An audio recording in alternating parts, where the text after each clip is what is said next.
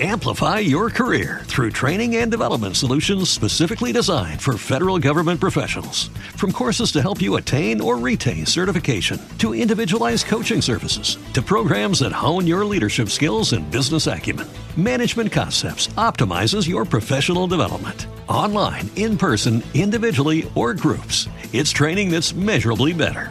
Learn more at managementconcepts.com. That's managementconcepts.com. All right, so Matt, what type of ghost has the best hearing? Um, I don't know. The eeriest one. uh, that was bad. you liked it. Don't lie. My, my joke was better.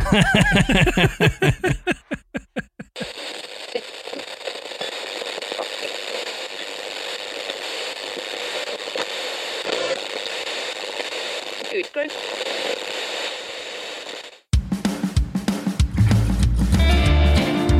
evening, everybody, and welcome to the graveyard. Thank you for joining us tonight. My name is Adam. and my name's Matt. Now, pull up a tombstone or settle into your casket and get comfortable because this is Graveyard Tales.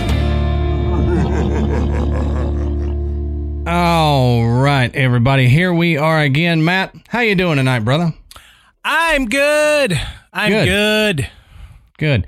It, hopefully, uh, y'all can't hear this, but if you can, um, my little yappy dog is downstairs barking.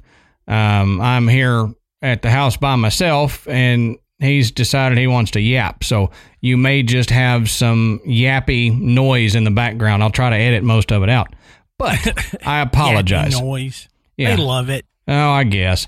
They want Um, to hear that. Well, first of all, um, we wanted to uh, tell you guys, you know, we, we've had uh, a buddy of ours helping us out with some research and stuff. Um, goes by the name of Jeff. Um, I won't give out last names. Um, Oh, we come on. No, we don't do that here. We don't do that. Address, social security number. Right, telephone number. But he helps us out with research, which is it's you know it's a big help for Matt and I because we get Oh, things yeah. going here, and with you know Matt's other job and and with my stuff. Uh, my editing and all this other stuff, we get behind. You know, we we Yeah. just do, and so it helps to have somebody that helps us collate the data, we'll say. Um, well, he and his wife just had a wedding anniversary, so we wanted to say happy anniversary to Jeff and his wife, and we hope it was a good one, and we appreciate all your help. Yay! Happy anniversary. Yeah, we really do. We appreciate the help. It you have you have no idea when you start digging through some of this stuff. Um, you're you're bound to miss something, and Sure. every every week, Jeff will find some gem or nugget that we've both missed. Mm-hmm. So it's it's a huge help. So you know, thanks Jeff for that, and and happy anniversary to the both of y'all. Right. Um, another thing we wanted to mention is, uh, as always, we'll say we're we're proud to be a part of the Podbelly Network. Go check them out, podbelly.com. Uh, you can find new podcasts to listen to, and you can find out how to record and edit your own podcast if you'd like to get started. They have that over there, so go to podbelly.com.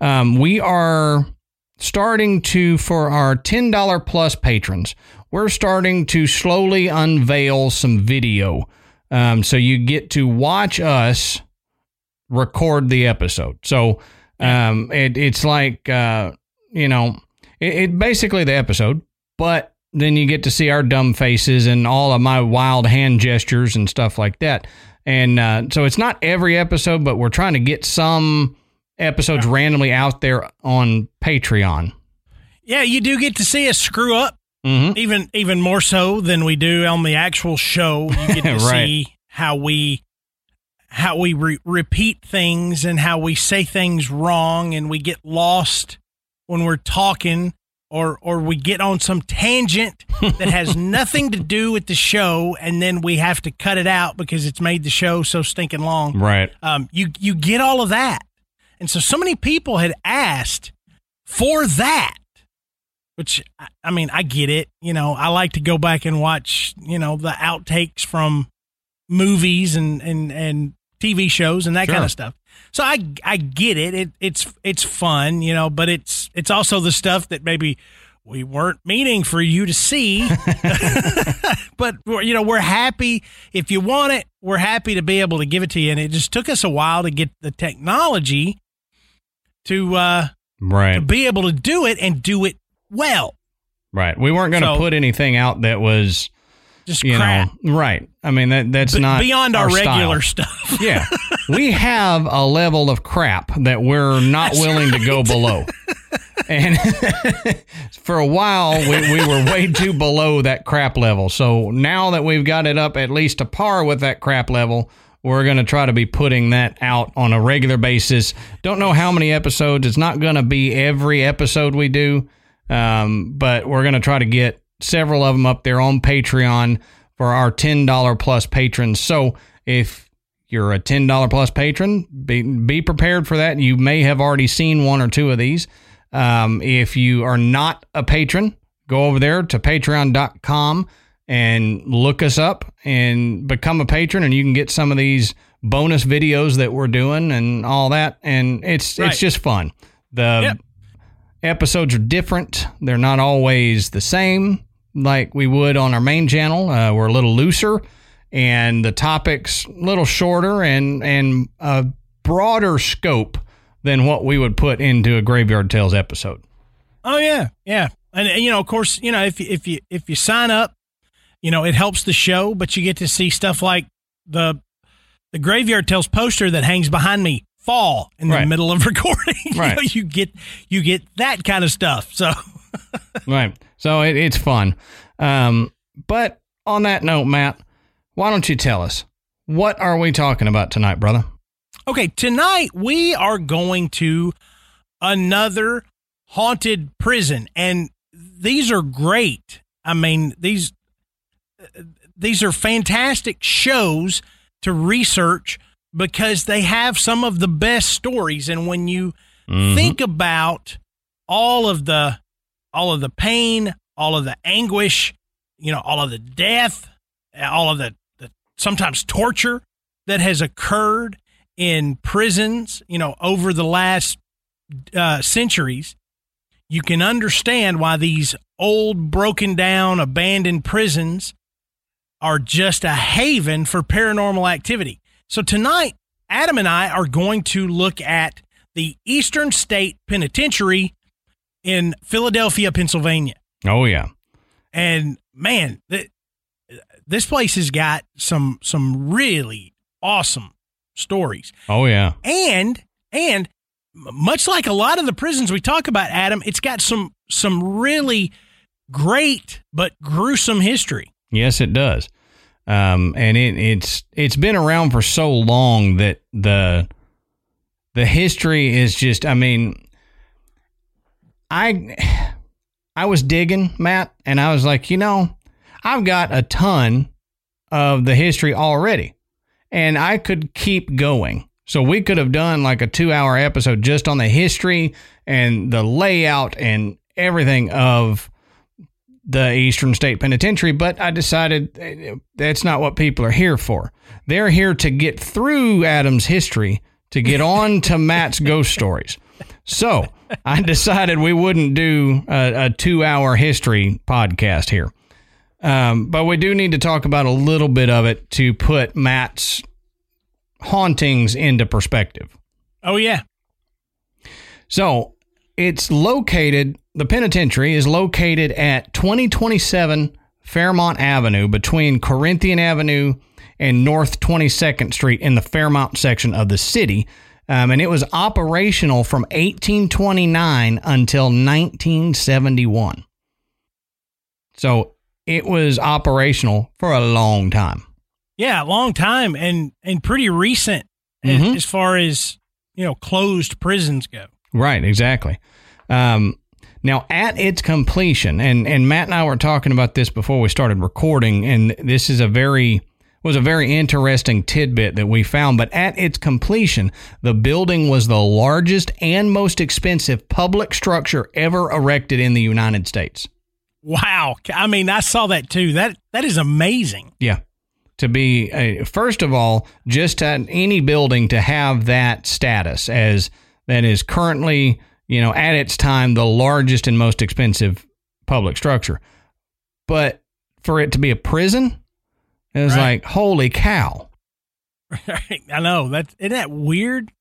It is weird. You know, that that just means that they they channeled that much money into the construction of a prison. Mm-hmm. So either that says a lot for uh, the criminal activity of the time. we got we got to build a new prison. Right. You know, these, these people are going insane. We got to find a place to stick them. Um, you know, or it was it was just, you know, they they had the money to uh to push and and create a a structure that would um would be conducive to what their ultimate goal was. Sure. Um, and I think Adam's probably going to touch on that. Um, right. Now, the prison currently, which I, I'm, I know Matt will talk about more here in a little bit, but the prison is currently a U.S. National Historic Landmark. Um, and it's open to the public as a museum for tours seven days a week, 12 months a year. And you can go from 10 a.m. to 5 p.m. So they're always running tours at this place Yeah. and we do have uh, some information on the tours and and Mhm. Talking to some people there. But let's get into the history, why it was built, and all that stuff. Now, Eastern State Penitentiary website had a lot of information on it, and as always, you can go to our sources, find those links, and get more in depth into this history and research if you would like. But we're going to talk about what they had to say. Now, in the 1700s, most prisons were just large holding pens. So people would get put in there and wait to be sentenced. And and you see this on movies and and things all the time from back in that that era, you know, you just got thrown into a big you know, a giant room and there were hundreds of other people in there. Yeah, just a big a big cage. Yeah, exactly. And groups of adults and kids, that everybody, every walk of life was in Yeah. this big holding cell, and they were accused of everything from Yeah. petty theft all the way up to murderers in the same room. Yeah, can you imagine stealing a pack of gum and bunking up next to a, a guy that killed three people? Yeah. Yeah, What, are you, get- what are you in for? Uh, I stole some Doublemint. Yeah. Hi, my name's Ed Gein. Nice to meet you. no. So, Oh yeah, can you imagine? no, no. But I mean, that's yeah, what it was. Sixteen-year-old sitting in there because he he stole some candy and he's sitting next to Ed Gein or Yeah. something. I mean, good lord. Yeah. And and and that that's exactly what it was. It was, you know, everybody.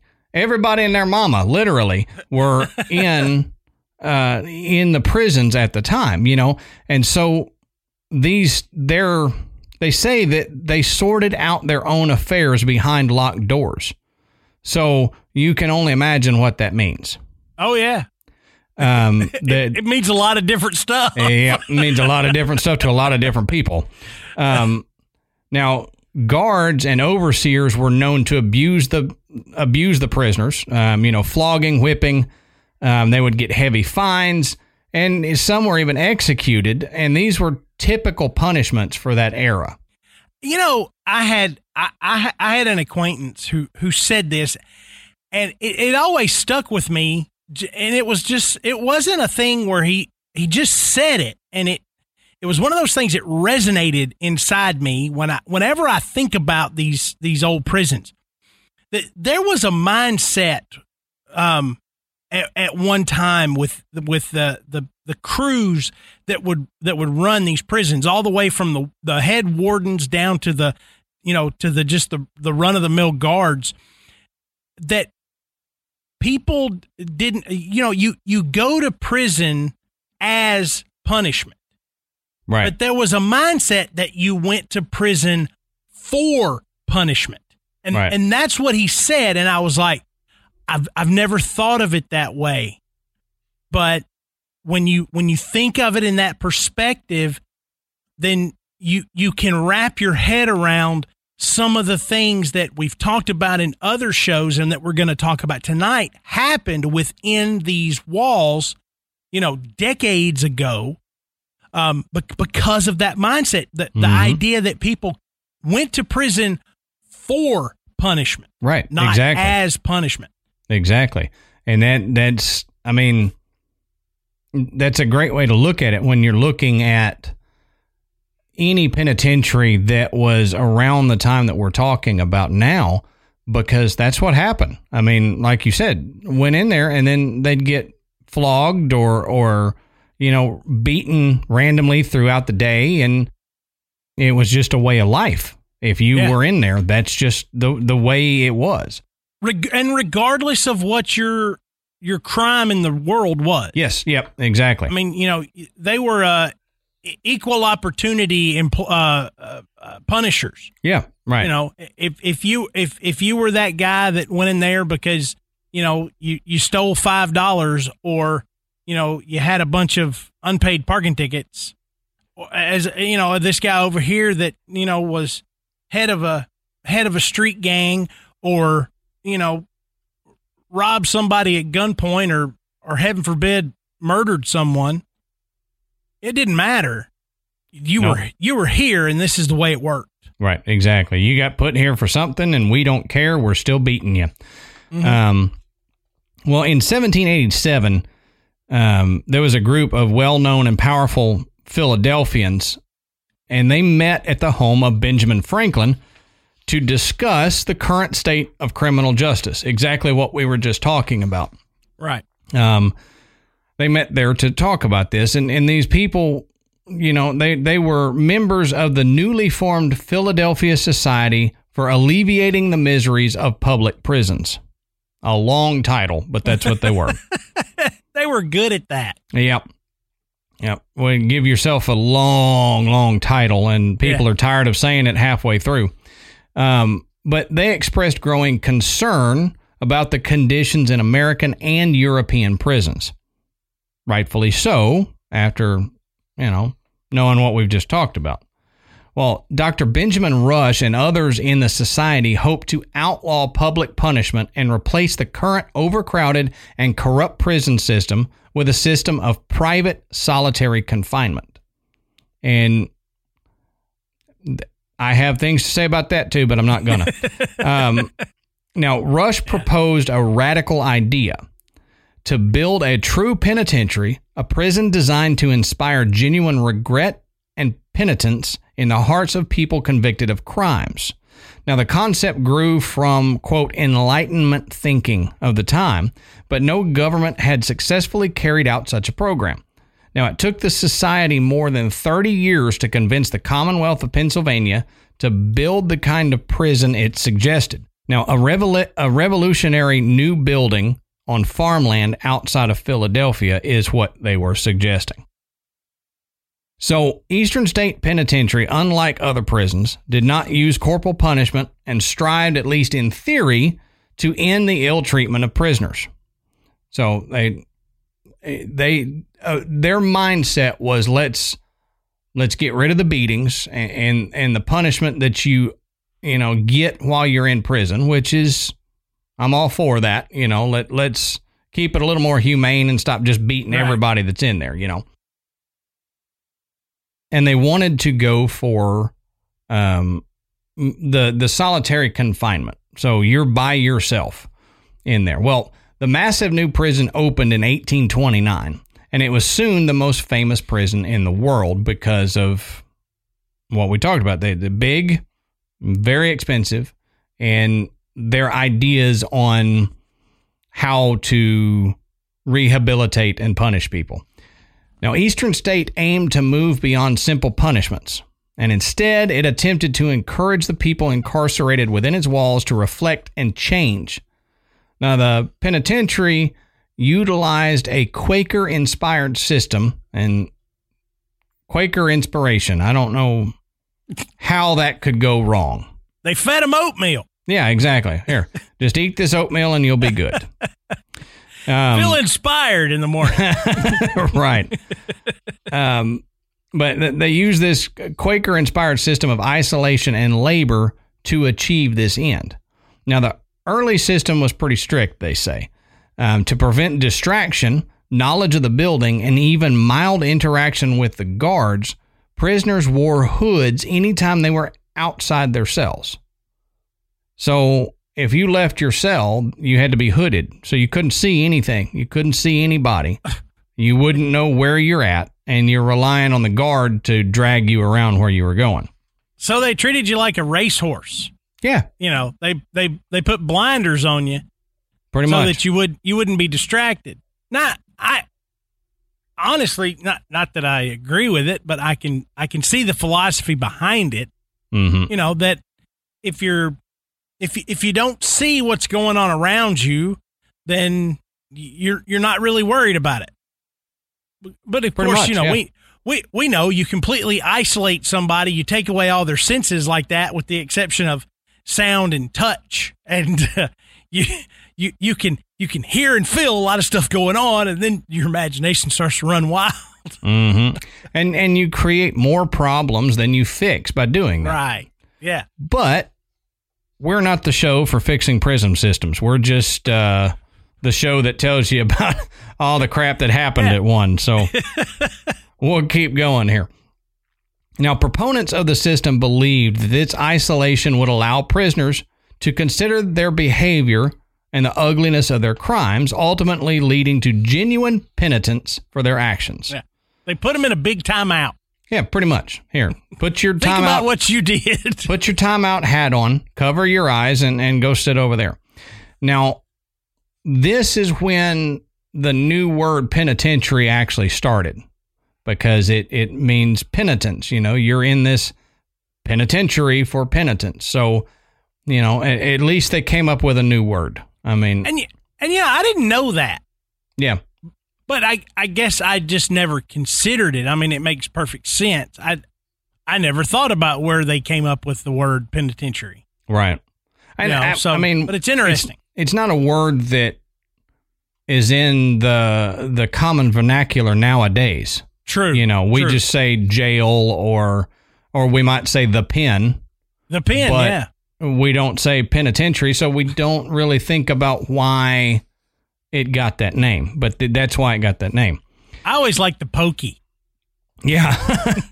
you know where that came from. wink, wink, nudge, nudge.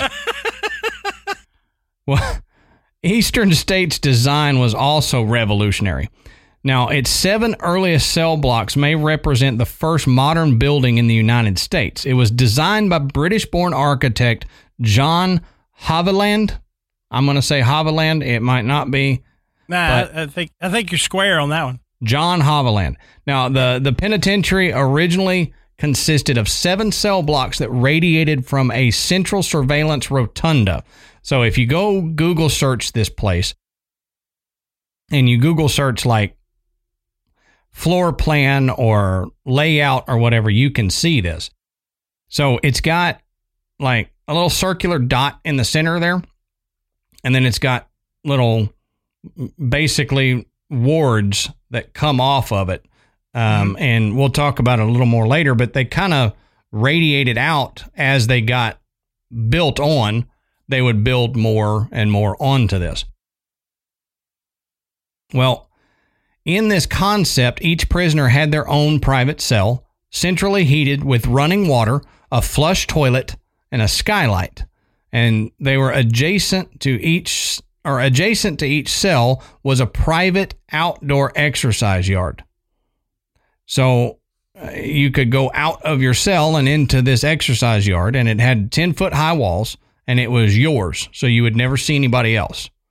The, you know, now you go out into a common area mm-hmm. and everybody kind of works out and everything in in one yard. This you had your own because they didn't want you seeing anybody else. Now, this modern design was pretty impressive, they say, for the time, because even the White House, with the occupant at the time being Andrew Jackson, he had no running water and it was still heated by coal burning stoves. So, this penitentiary had a lot of new stuff centrally heated, running water. I mean, it pretty fancy if it were had been a hotel rather than a prison. Mm-hmm. Now, despite these innovations, the cells were were simple and sparse, and the only light came from a small skylight, and prisoners could only occupy their time with the Bible or honest work, which it, they considered like shoemaking or weaving. And the interior of the penitentiary resembled a church with its 30 foot barrel vaulted hallways and tall arched windows.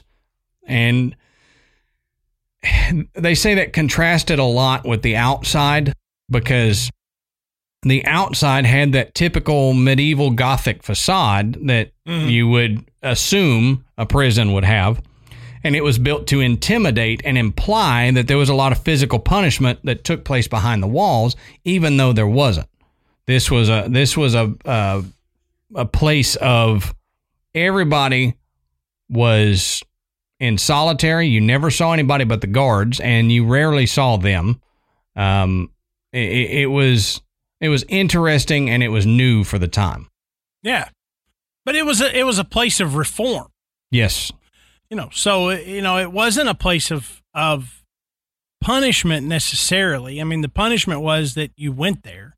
Mm-hmm. This was a way to try to actually uh, get people back to be productive members of society. Right. So you can at you can at least applaud those efforts, even if you don't agree with the tactics they used. Right. They were trying to reform the whole um, jail system mm-hmm. uh, at the time, and and it, it may have been misled in what we know now, but for the time they they didn't know the problems that permanent solitary confinement would cause. Right. Well, pretty much all the prisons designed in the 1800s were based on one of two systems the New York State Auburn system or the Pennsylvania system. And the Pennsylvania system is what we see with the Eastern State Penitentiary. During the century following Eastern State's construction, more than 300 prisons in South America, Europe, Russia, China, Japan, and across the entire British Empire were based on this plan. So it was revolutionary to the point that many other countries decided they were going to do something very similar to this. Yeah. Now, people frequently traveled to Philadelphia to study the Eastern State uh, Penitentiary and this Pennsylvania reform system. Um, for a lot of people, Eastern State's distinctive form and its isolation practices became a symbol of progressive modern principles. But as tourists flocked to the penitentiary in the 1830s and 1840s, a debate grew around the effectiveness and compassion of solitary confinement. Was it cruel to hold you know people in this state like that with no visitors from the outside world, with no books or letters from home. Um, you know, and they, they would ask also, is it is it right to keep anybody out of contact from anything from the outside world? Well, accounts and opinions varied on this, you know, from people agreeing with it to people disagreeing with it. Well, the critics of this system eventually prevailed. Now, the Pennsylvania system was abandoned in 1913. Later additions to the pen, I'll just say pen, it's too hard to say penitentiary. Later additions to the pen uh, complex are physical evidence of this shift in operational and uh, operations and practices. Now, Warden Michael Cassidy added the first additional cell blocks in the 1870s and 1890s, and they mirrored the existing cell blocks in design, but these new cells did not include an exercise yard. So it, prisoners were then, I guess, prisoners were issued hoods, uh, you know, for the first time with eye holes. They still get the hood, but you can see this time. Right. And and I guess the point is anonymity. Like you could see out, Yeah. but nobody can see you and you can't see the face of these other people. And in that sense, if that's what you want, that's what you achieve with this. Now, they allowed prisoners to exercise together for the first time in, in the penitentiary's history, but they had to do it in silence and with these hoods on. So you could go exercise, but there's no talking and you can't know anything about the other person. So mirrors were installed to provide continued surveillance into the new cell blocks from the central rotunda. So guards could sit in that rotunda and still see because of the mirror system that they had put up. Um, the system of solitary confinement at Eastern State did not so much collapse, they say, as it eroded away over the decades.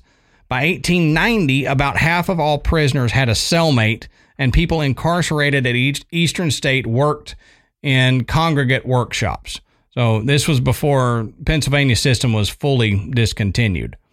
But you see, we're starting to get to get to what we have today, where you know you can interact with other people in that jail. Mm-hmm.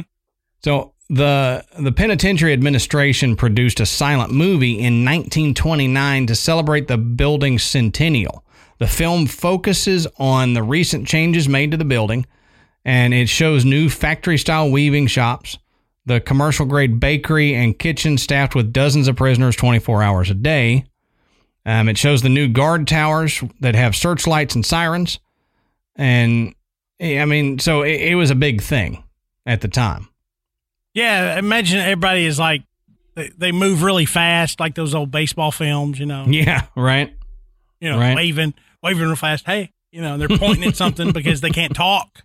Right. You know, look at look at look at this. Look at this. Look Yeah, at hey, this. check it You out. know, they just keep waving their hand like they're uh, on the Price is Right. You know, Mhm.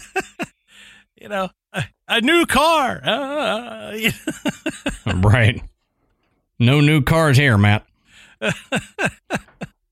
well, a new toilet. yeah, there you go.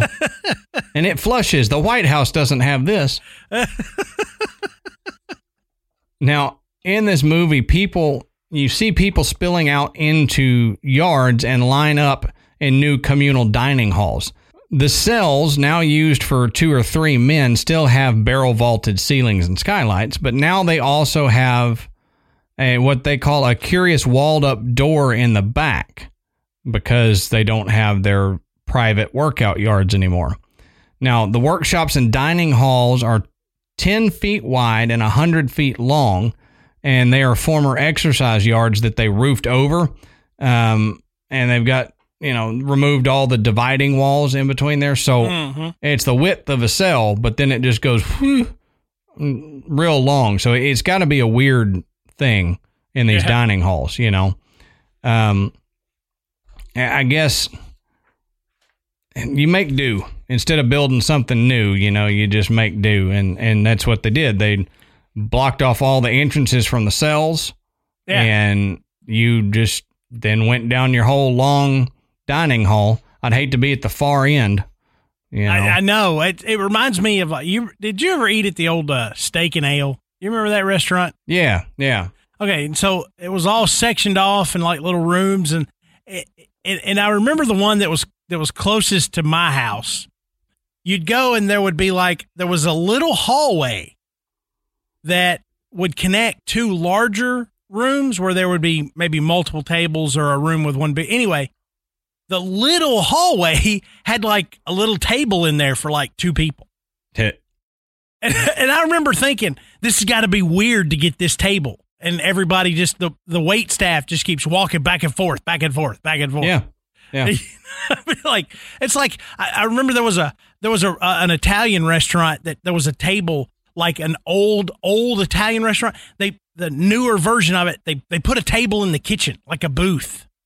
And you're like in the kitchen That's weird. you know, it's like weird. You know, it's just weird. But when you said that about that long dining hall, I got to thinking about those Mhm. people that would have to sit in that hallway It was like Yeah. this has got to be the weirdest table at this restaurant.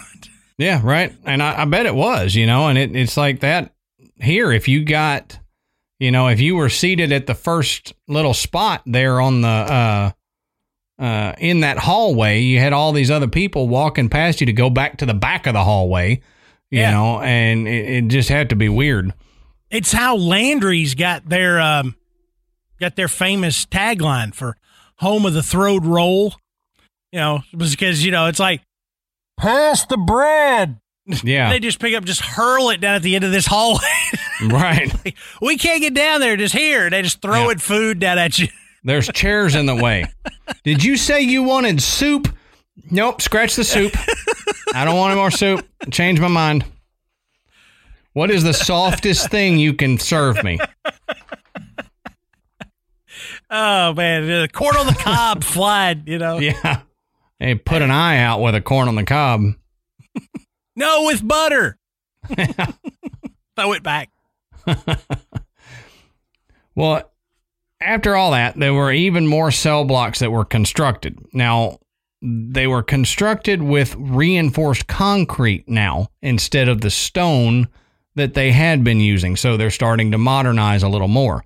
Now, the new cells were small, square, and lit by ordinary windows, but the halls had the catwalks and skylights typical of the Eastern State cell blocks. Mm-hmm. So it kind of kept the same look, but not inside each cell. They were new, updated cells without that weird vaulted ceiling and stuff that these had. Now, these new cell blocks were invisible from the central rotunda. So, for the first time, you don't have a cell block that you can see sitting in that one chair. So, the guards would have to get up and walk around. Now, subterranean and windowless cells with neither light or plumbing were uh, were built in order to bring back that solitary confinement there. Um, this time, the isolation was not like redemptive in quality. They didn't think at this time that it was going to change a person. This was brought back for punishment. Yeah. So the cells there were nicknamed Klondike. So if if you got put in a uh, solitary confinement cell, they they said you were going down to Klondike. Now the last major addition was made to Eastern State Penitentiary's complex of buildings in 1956. This was cell block 15, which was death row. Now, this modern prison block marked the final abandonment of any aspect of the penitentiary's original architecture. So, the fully electronic confinement system inside separated the prisoners from the guards at pretty much all times. So, this was brand new, state of the art jailing there where you were, you know, put if if they considered you to be a death row inmate, you went there to the newest of the cells, cell block 15. Yeah. So if you look up maps of this place, you know, find the one that's got the cell blocks numbered, and cell block 15 is going to be your death row area. Mm. There were a lot of people held at Eastern State Penitentiary over the years, and they they have a list of what they consider the notable inmates. And I thought we should go over some of these. So the first one is Alphonse Scarface Capone. You heard of that guy, Matt? Uh, uh, a few times. Yeah. Like Hey, I've I've seen the Untouchables. Well, old Scarface Capone was Chicago's most famous mob boss. He spent eight months at the Eastern State Penitentiary in 1929 and 1930. He was arrested for carrying a concealed deadly weapon, and this was Capone's first prison sentence. So the first time he ever went to prison was here at the Eastern State. Um, his time in Eastern State was spent in, they say, relative luxury. Um, his cell on the Park Avenue block had fine furniture, oriental rugs, and a cabinet radio. So try to get that at any, you know, Yeah. any any other prison at the time. You could not. Now, Victor Babe Andreoli was convicted of killing a Pennsylvania state trooper in 1937, and Andreoli arrived at Eastern State Penitentiary to serve a life sentence for first degree murder. He escaped in 1943, apparently by hiding in a delivery truck that was leaving the prison. Several weeks later, the police caught up to Andreoli uh, in a Chester, Pennsylvania diner where he had uh, where he was shot in the head. Now, Nice. yeah, Morris the Rabbi Bolber um, was another one, and The rabbi. uh, what a nickname! the. Rabbi, yeah, that was my nickname in college. The rabbi. It wasn't. I, I made that up. Made that up. Um, Bolber entered Eastern State in 1942, and he was serving a life sentence as a member of an arsenic murder ring located in Philadelphia. Called, quote, a veteran witch doctor and compounder of charms, Bolber was one of the leaders of the group. Now, they appealed to women who were willing to murder husbands. Arsenic was not the only method that they used, though. Now, in order to collect on their husbands' insurance policies, these women would kill their husbands, and the rabbi would facilitate all that. Now, between 1930, yeah, um, between 1932 and 1937, the group was responsible for the deaths of at least 30 people. 16 men and women were convicted for participating in the syndicate, including Bolber and Horace Perlman, uh, who also served time at the Eastern State for these murders. So, eh, interesting. Now, Leo Callahan uh, is another one, and uh, they say of the approximate 100 inmates to escape from the Eastern State, Leo Callahan is the only one that got away with it. Assault and battery with intent to kill brought Callahan to Eastern State, um, and a makeshift wooden ladder is what got him out. So in 1923, Callahan and five other inmates built a ladder that they used to scale the east wall of the penitentiary. His five accomplices were all eventually uh, recaptured, but Callahan is still at large. But he they say he'd be 110 years old now, so yeah. Well, I mean, you know, he he lived out his days after he escaped. My question is, is how do you build and hide a makeshift ladder that's Mhm. tall enough to get over a prison wall? that that's my question too. How does someone not notice that? Or maybe they did. Maybe they had some help on the inside. I would think Um, they would, had to have paid somebody off Yeah, I mean, to I look would the think other that- way.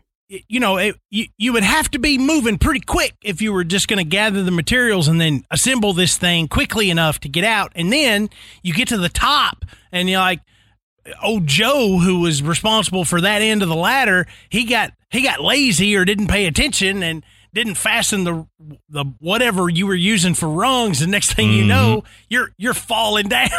Right, right. It's like, well, yeah, I was like, wow, you know, that that seems like you had to you had to have some help to be able to do something like that.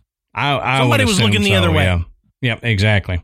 You you either had help or, like you said, you had ignorance. People were intentionally ignorant to what you were doing for money or something like that. Look at those five guys walking all stiff legged. Wonder what they're doing. Yeah, exactly. Then and walking like penguins. they're, they're hiding their part of the ladder, dummy. Yeah, exactly.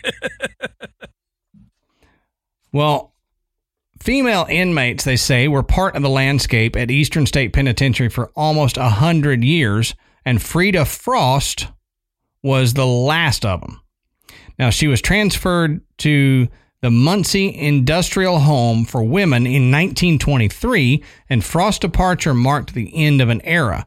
Frost had been serving a 20 year sentence for murder because she had poisoned her husband. Maybe in that ring that we were talking about before. I couldn't Yeah. find find that out or not, but she was Frida Frost was the last female inmate to be housed at Eastern State Penitentiary in 1923. Now, William Francis Slick Willie Sutton. That's my favorite name on this whole list. Slick list. Willie.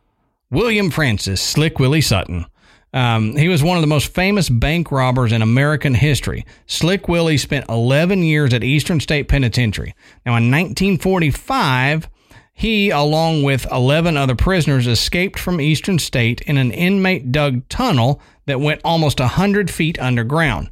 Now, Sutton was recaptured just minutes later, so he didn't didn't do very good at this. Um, but over the course of his criminal career, Sutton is credited with over 50 bank robberies, three successful prison escapes, and over 30 years served behind bars.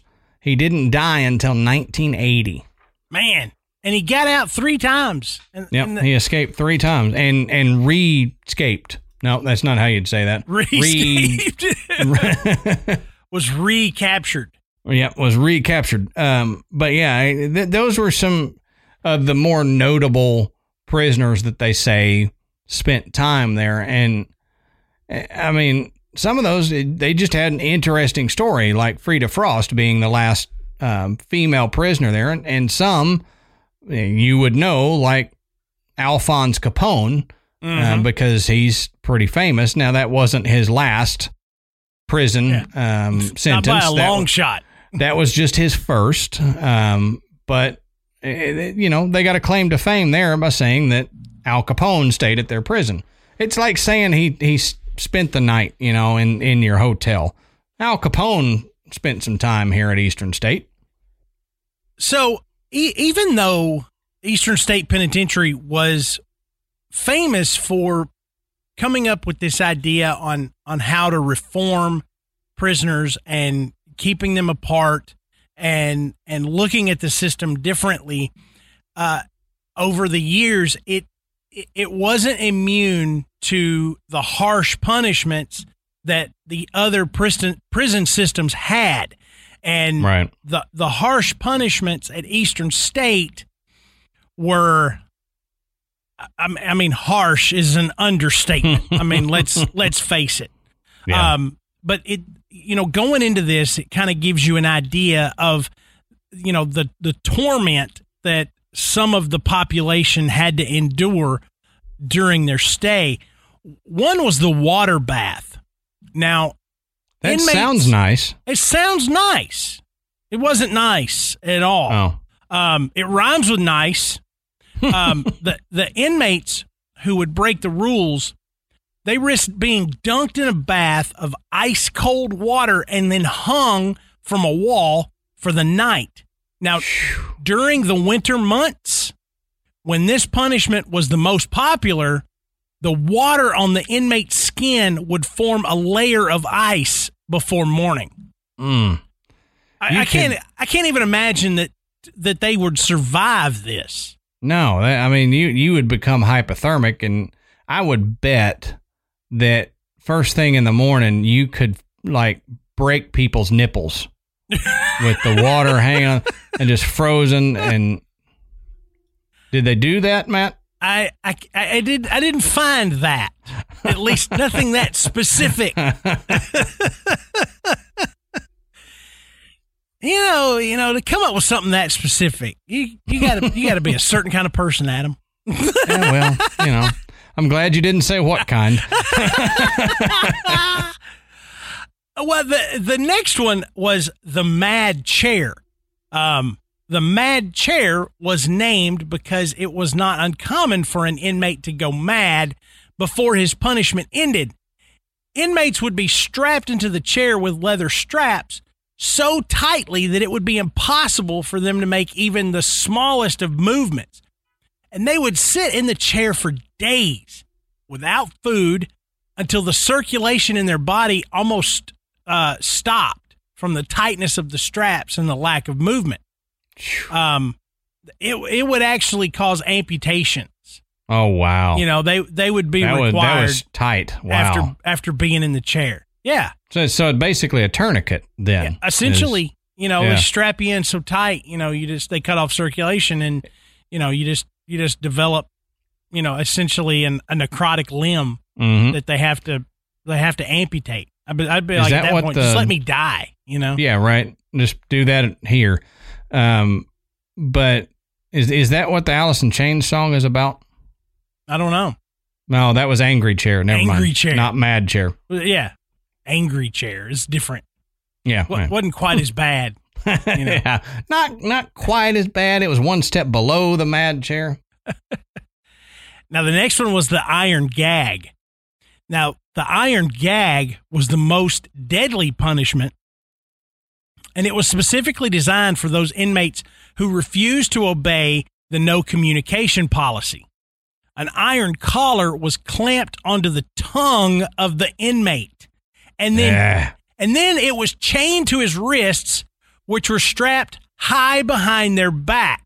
Now, just now picture that. You've got a clamp on your tongue, and now it's chained to these shackles on your wrists and then put way up behind your back. So, any movement at all resulted in tearing of the tongue and severe bleeding. Mm. So many of the inmates who suffered this torture died from blood loss yeah. before their punishment was actually over. Man, had you know we've talked about that in a Patreon episode with the weird, uh, yeah, like torture devices from way back, and we didn't come up with this one. But my question remains the same: How do you come up with this stuff? Right, like that device. Who comes up with that? Quakers, apparently. Apparently so. Quaker inspired. don't eat that no, oatmeal, I, y'all. I don't know that. I, you know, I'm I'm being facetious, but, um, but yeah, you're right. I mean, uh, you know, somebody had to sit there and think of what's a good way to teach these people a lesson about not talking. Mm-hmm. Well, let's let's chain their tongue to their hands and then tie their hands behind their back somehow. And if they move at all, it'll then, rip their tongue. Well, and that's such a weird position too to like how to come up with that position that my yeah. hands had to be like this and you know, it just I don't know. It really really seems weird to me and and cruel and unusual. Um but the last one is is the hole which was dug under block 14 and the hole was really nothing but a pit in the ground where some inmates would stay locked, sometimes for weeks. There was no light, very little air, and those that were thrown into the pit would receive water and a slice of bread. And that's if they got to it before the rats and the roaches did. Wow. So, yeah, I mean, do, you know.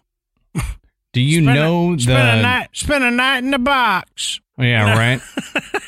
right. uh, do you know why people got bread and water? Why? Like it wasn't a well, we're going to give them just something that's bland and not very nutritional or whatever. They they figured out that if you feed them enough bread and water and that's all that they get, it becomes like a plug in your intestines. Oh yeah. And so then not only are you in discomfort from the room that you're in or whatever torture, but now you've got internal pain mm-hmm. that because you're blocked up from yeah. this basically cement that bread and yeah. water created. So, you know, people say, I give them bread and water as, as kind of a joke for, you know, being in jail. Mm-hmm. But there was a specific reason they did that. It wasn't just here's some cheap bread and whatever. It would, it in itself was a torture device. Oh, yeah. Oh Lord. So you can kind of see, you know, what what these people had to endure and w- why you you might think, "Hmm, I bet that old prison might be haunted." I mean, as as Adam said, you know, there were some people that were just executed right there. Mm-hmm. You know, and and and so many people died from these punishments. Uh, there was so much death along with the anguish. You know, we we bring this up when we talk about negative energy wanting to hold on to you know the these these past horrors and you know it'll it allows the manifestation of this paranormal activity that so many people claim goes on you know at eastern state now one of the most uh, notable stories comes from a man named gary johnson now gary uh, help maintain the old broken down locks at the prison.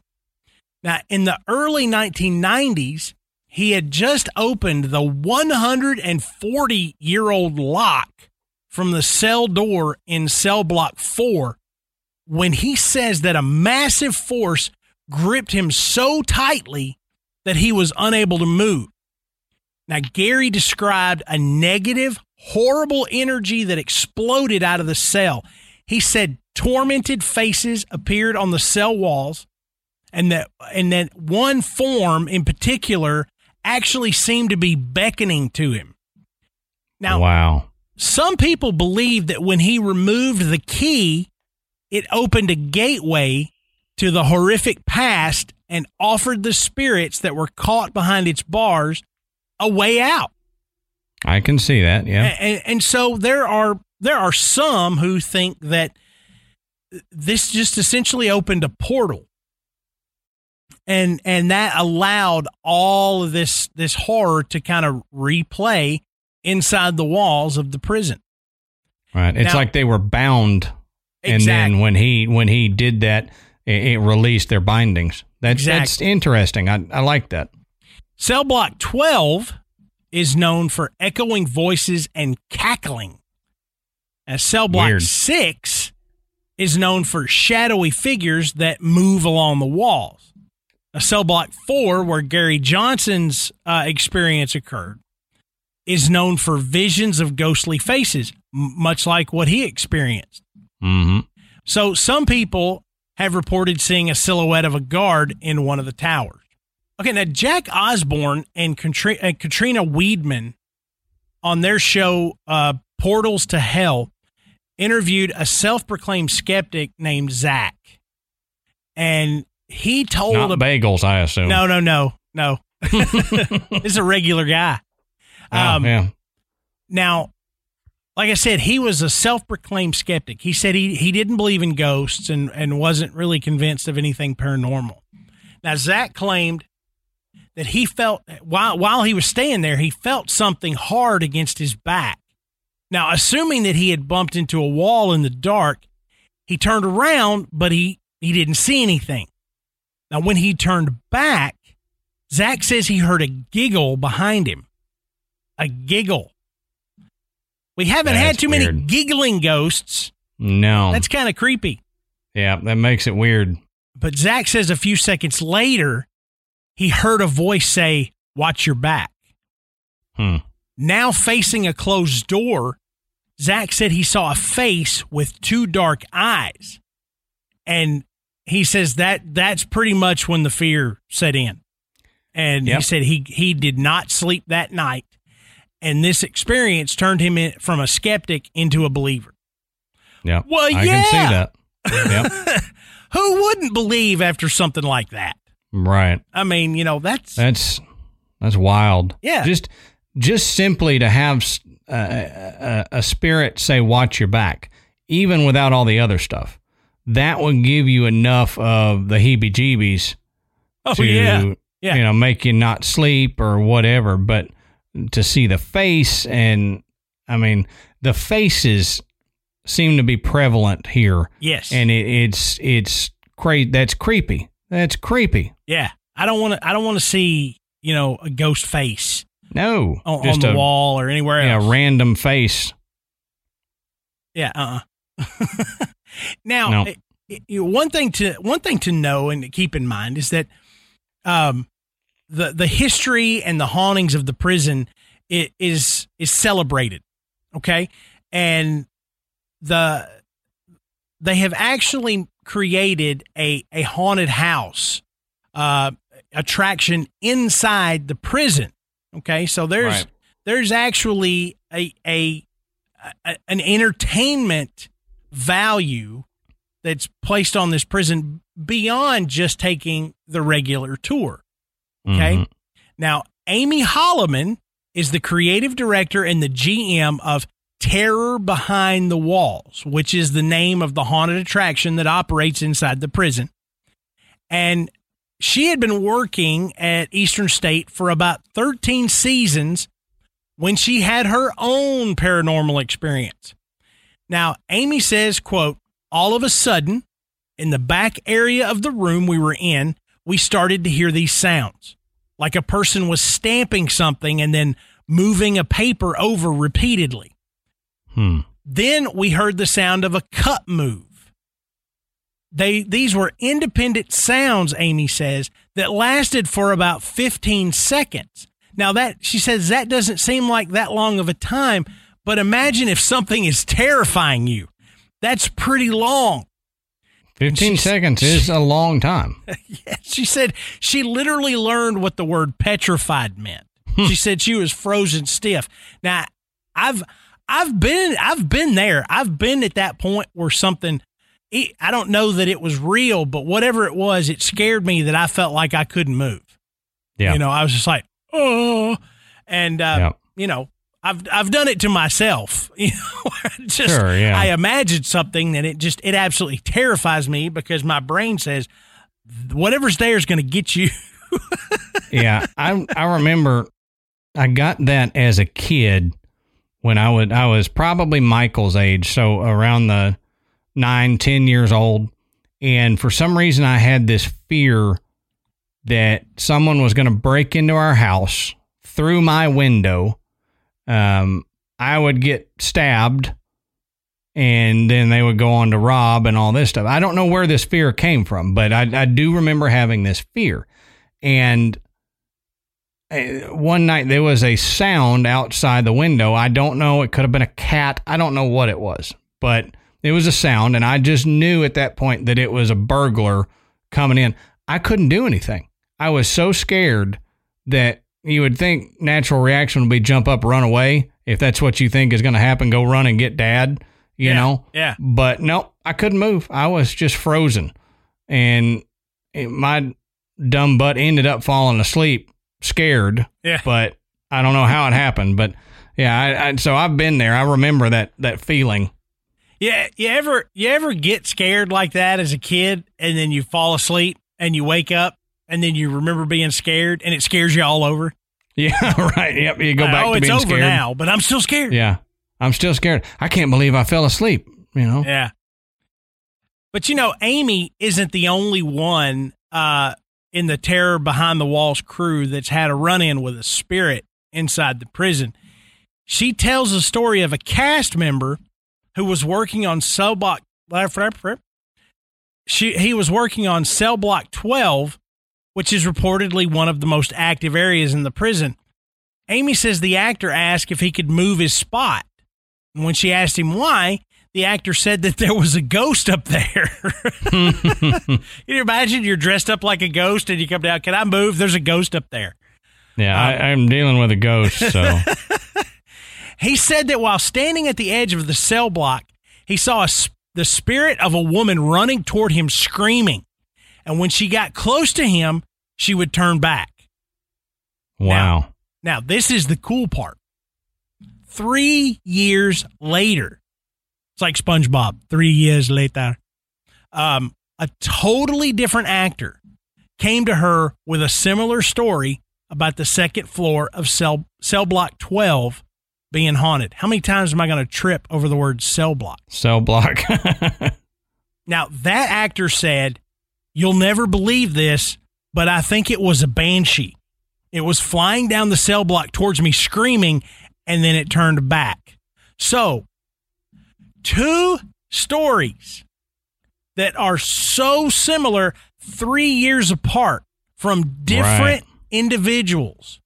And not only that, we're not talking about, you know, people that probably worked together for three years. There's a really good chance that, you know, these people were hired on every season.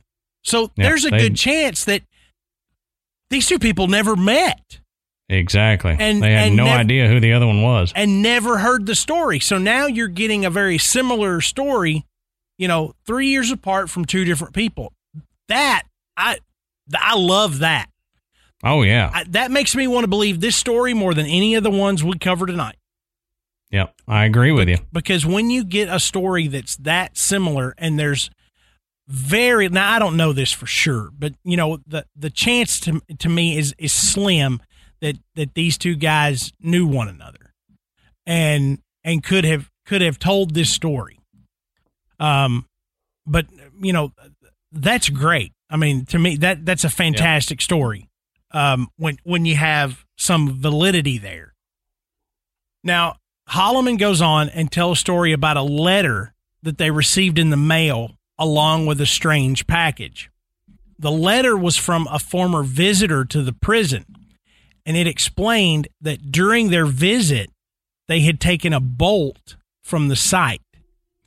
It went on to say that since that time, they had experienced the worst luck of their entire life. The package included the bolt in a bag full of sage and a request to return it to its rightful place. Now, how many times have we heard stories like this? You Yeah. know, I was just about to say, how many times has Graveyard Tales told you not to take anything from a haunted place? right, right. You know? Yeah, don't don't take anything like that and go, "Hey, I've got this cool little trinket that I stole Now, souvenir. a haunted house or Nope. a haunted prison in this case." You don't want to do that kind of stuff. Oh, that's you know, a bad idea, guys. you you you're gonna you're gonna drag along at the at the least some some bad juju. Mhm. But you know, I, I'm, we've talked about um, objects that become haunted or cursed, and that and that have something attached to them. You know, folks, even if you're in something and you you don't believe this place is haunted at all, don't take anything with you. It's like Right. the it's like the gift shop at in Gettysburg that that sold Yeah. the the gifts that were left for the the ghost children. You know, yeah, exactly. I said something about getting Brooks a baseball, or I- I'd gotten Brooks a baseball, and one day Mhm. we're in the car, and he goes, "Hey, did you happen to? You didn't happen to get that baseball from uh, that Gettysburg shop, did you?" and I was immediately, I laughed, and then I was like, "Why?" Yeah. what, what's happening? What, what do you mean? Yeah, no, Uh, I mean, and that, that's true. I mean, if, if you take nothing else away from Graveyard Tales, at least understand that if a place is supposedly haunted, do not remove anything from those grounds because right. every time, every time someone does, there's a story of them sending it back Right? and wanting to, uh, you know, uh, basically make make their whole life better just from this bolt or you know whatever. I lucked out as a kid because there was a haunted railroad track not too far from where I'm at Oh, no. now that yeah that uh, haunted you know in quotes for those of you not watching and I did air quotes um turns out it wasn't it was just dumb you know local legend that that area was haunted um, it's one of those gravity hill type situations where your car would get pushed over Oh yeah, thing and Yeah. supposedly uphill, but it wasn't. But we took a railroad spike and one of the basically railroad bolts um, from there, and I still have them. So luckily, it was not haunted or my dumb butt. This is before I learned all of the important knowledge Yeah. that I have now about doing that. But um, it, it could have ended up bad, Yeah. but luckily it didn't. we we should uh we should do a show where we just do things not to do. Yeah, this these are these are bad ideas. Did, right.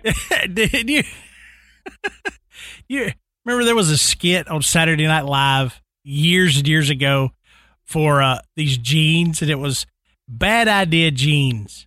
Yeah. You know, Yeah. they were all like, you know, they were like, yeah, well, you know, I did this. it's like bad idea jeans.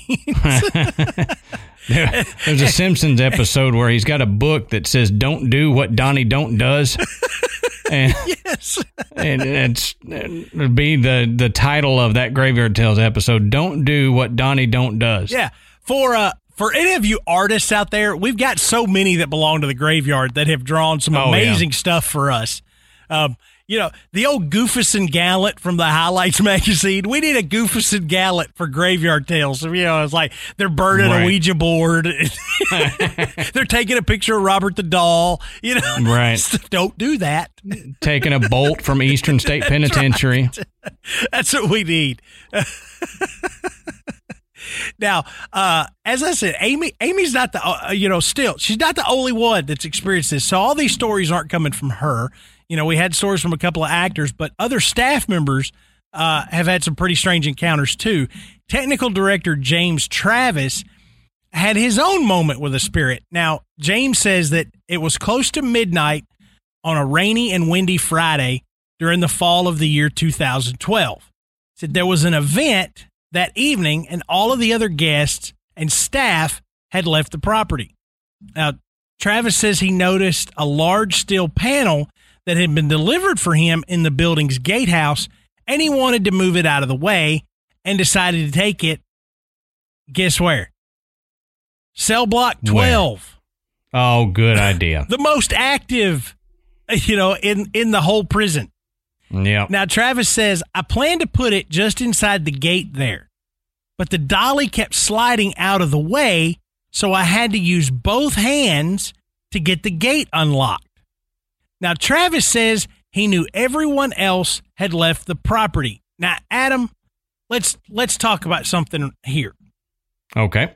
If if I am ever at a haunted prison, especially one like Eastern State, I never want to be able to honestly say the sentence I knew everyone else had left the property. no joke. No joke. I mean, seriously, in all fairness, uh, that would that would never happen to me. Because if I knew there was a potential for me to say that, I would make sure that I would never be able to say that. Right. I, right. I, w- I would always be able to say, I knew there was no way in hell that I was going to be the last one left on the property. right. Right. I mean, it's one thing to go and like hang out at a haunted prison. It's another thing to be the only one there. I mean, Mm-hmm. You know, uh, uh Especially when it's this active, you know, with, with that type of activity and in the the strength of the spirits that are supposedly there, you know. I, I'm with you. I'm not doing that. There's no way. Yeah. I will always always be yelling for somebody. Hey, where you at? You know, doing the Marco Polo thing. Marco, exactly. Marco. oh, you do that, you you you you might you might get the polo. That's true. I'm out. Yep. Watch your back. Nope. Done. yeah, fish out of water. Here we go. but anyway, Travis said that when he turned around, he expected to see like some kind of vagrant or or somebody that had wandered up the property just to cause some trouble. But instead, he saw a short man, only about five foot four, standing a few feet away from him. And Travis said he drew back his fist, but then realized that the man was translucent. Yeah, put up your dukes. Yeah. And, and he not only was he translucent, he was dressed in Civil War era military clothing. And then he disappeared. And if that guy's learned anything, you can't punch a ghost. you can't punch a ghost. Your fists are useless against a ghost. So, you know, that these are great stories.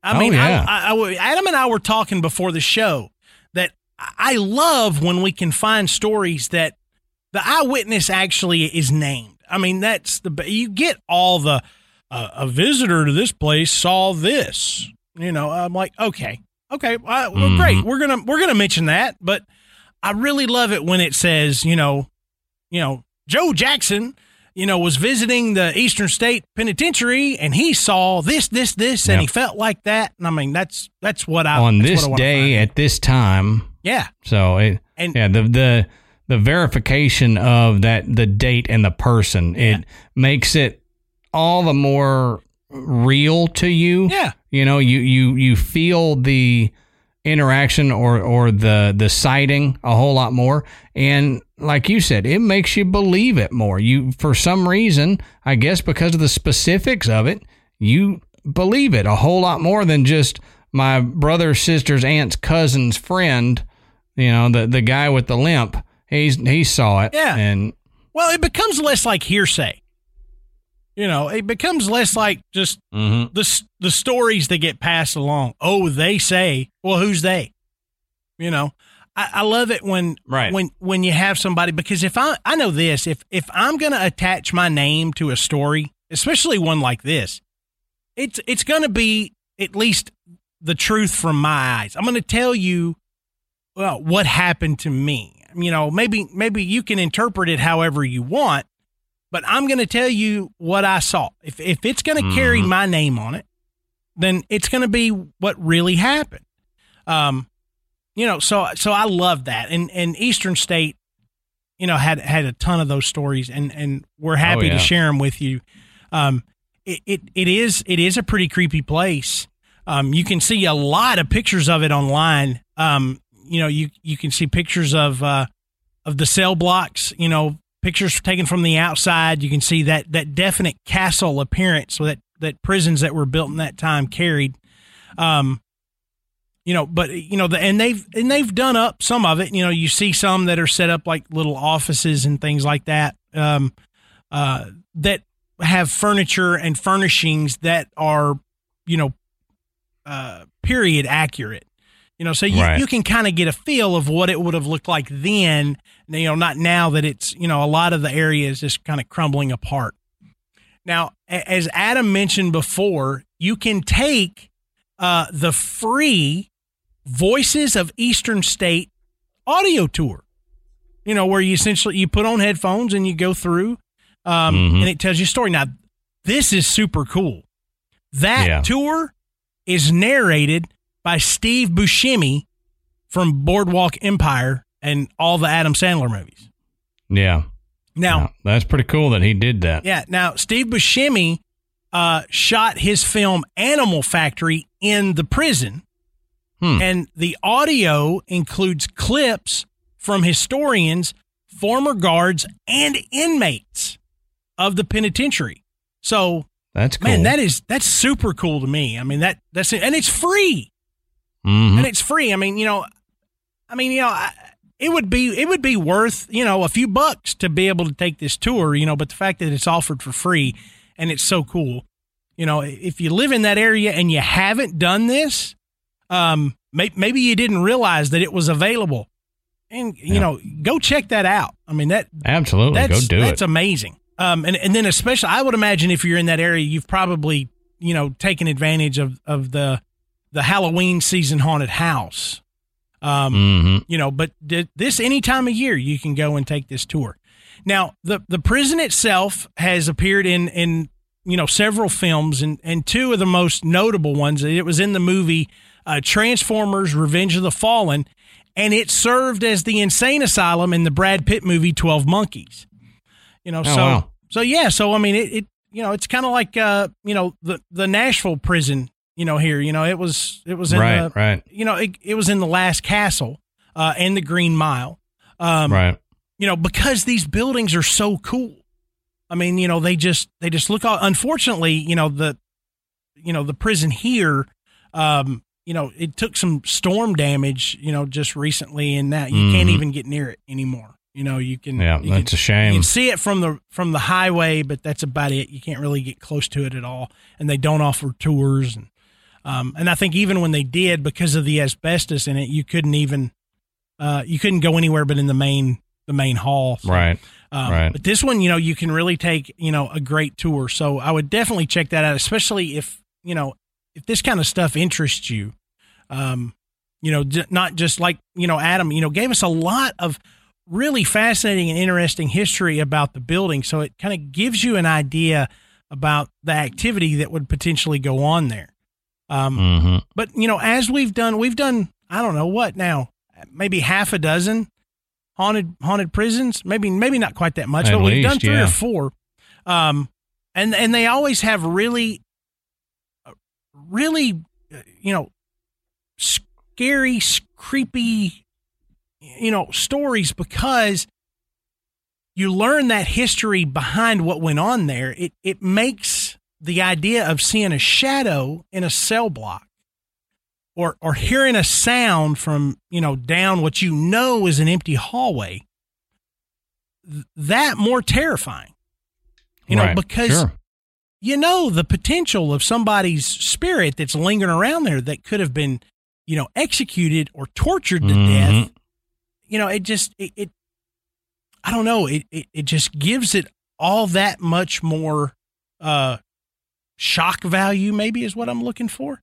Yeah. Um, you know, it, it, carries more weight sure. than oh yeah other uh, other noises you would hear at other places. Yeah, absolutely. So, um, thanks for listening, guys. I mean, you know, we, we really enjoyed um, researching this one. And thanks to Jeff, uh, who gave us a lot of really good information about Eastern State. Uh, you know, and, and if you're in that area, like I said, go check it out. And, and if yep. you do, if you've been there, uh, as we say this on every show, let us know. I mean, we have gotten some amazing photos from people who have either mm-hmm. been there in the past or who have listened to a show and made an effort to visit one of these places while they were on vacation. Um, That's great. Yeah, it, I love that. I mean, we love that maybe we told you about a place that you didn't know, and and you put it on your list of places that you wanted to see. Um, so yeah, if you if you've done that, you know, send in those photographs, and and the perfect place to do that and share it not just with Adam and myself, but with all the other members of the graveyard is our Facebook group. You know, we're mm-hmm. what we're over five thousand members strong now. Um, and you know it's re- it's really a fantastic group of folks. We have a lot of fun in there. There's a lot of conversations. Adam and I pop in and out of there uh, and make a lot of comments. Um, so yeah, you know, jump on in. All you have to do is is get on Facebook or Instagram or Twitter and search for Graveyard Tales. That's going to be the easiest way to find us and uh, you'll find us and, and, you can you can find out you know all kinds of stuff and you can meet some other members of the graveyard um you, and while you're doing that you can check out our website. It's graveyardpodcast.com and on our website you can learn a little bit more about adam and myself. Uh, you can listen to the show. You can become a patron uh, which we always want to thank uh, the people that have donated to the show.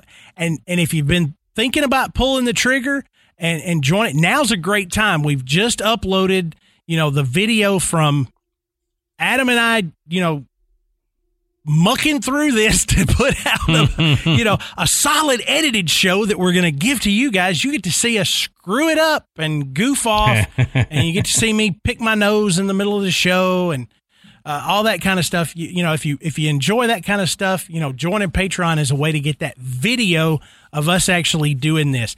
And and right. you can also find links to buy Graveyard Tales merchandise and and if you're look needing to uh you know to get that cool summer t-shirt or uh that that travel mug or, or what you're going to, you know, drink your frosty beverage by the pool, mm-hmm. you know, mm-hmm. you can you can grab uh you know grab gra- blah, blah, blah. you can grab a Graveyard Tales uh, cup, mug, t-shirt, uh, baby onesie, whatever you need. Um, you know, and you can find those links there. As we always say, please go and rate and review us on iTunes because it's the easiest way to get the show up the charts, which makes Adam and I feel good, but it brings more people into the graveyard. And that Absolutely. and that's what we want. So, until next time, we'll save you a seat in the graveyard. See you soon. Now, Cellbot, sl-. I hear you.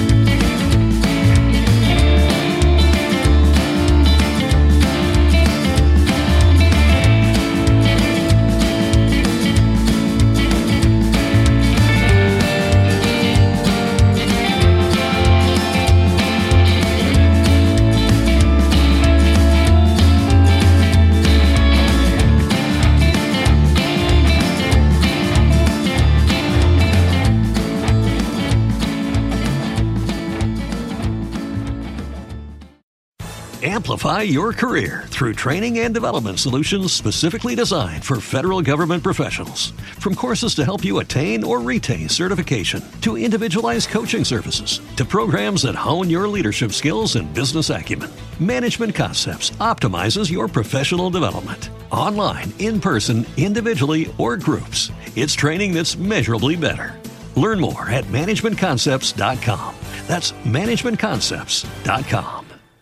With LinkedIn Jobs, we tap into a network of more than a billion professionals to help you find quality professionals quickly and easily for any role you need. Marketing wizards? Found them. Software engineers? Found. That project manager I could never seem to hire? And found. LinkedIn Jobs quickly matches your roles with candidates with the right skills and experience. In fact, 86% of small businesses get a qualified candidate within 24 hours. Post your first job for free and get started at linkedin.com slash spoken. That's linkedin.com slash spoken. Terms and conditions apply.